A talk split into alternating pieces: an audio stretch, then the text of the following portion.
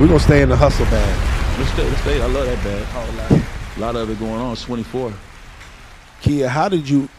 How the hell did you inspire the Hustle and Flow movie?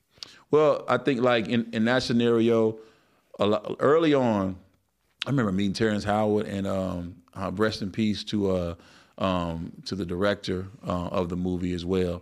Um, I, I, I remember meeting Terrence in 04, 04, 03 when that was 03, 04 when I was in Memphis shooting that joint.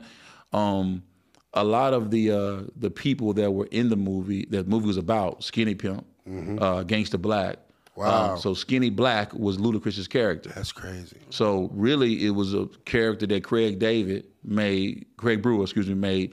Um, he put Skinny Pimp, Gangsta Blac's character, made it Skinny Black, and made that part to Ludacris. But those two artists, Skinny Pimp and Gangsta Blac, were my artists, and I put out albums on both of those artists. You know what I'm saying? Yes, sir. So um, and, and uh, put out artists on both. Of, I put out albums on Skinny Pimp, uh, Still Pimping and Hustling.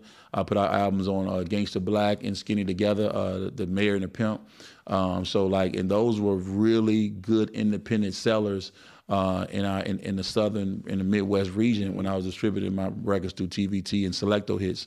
So a lot of that music is what shaped Craig Brew, uh, Craig Brewer's, um, um, I guess, pen and when he was doing the screenplay. When you were seeing that movie being made, did you know or feel that it was going to be the culture phenomenon that Hustle and Flow became? Nah, I did, man. I, I really was a little bit upset about it because it was making Memphis like I was like, man, Memphis, we fresher than that. Like we don't, we're not like like we're not Like, we, that, don't, we ain't that damn. we not that country, bro. Like got why? these beats in my I mean, head, by like God. I got the beats in my head, Nah, we man. don't say it like that, It bro. ain't it ain't like that, bro. Like you know what I'm saying? Like and, swear, and, and, and some of the stuff like they just made it. Get, get the wheel, grab the wheel. You got the wheel. I mean, I, the pimping is definitely a part of Memphis, but I do believe that like it just it just like it was a early.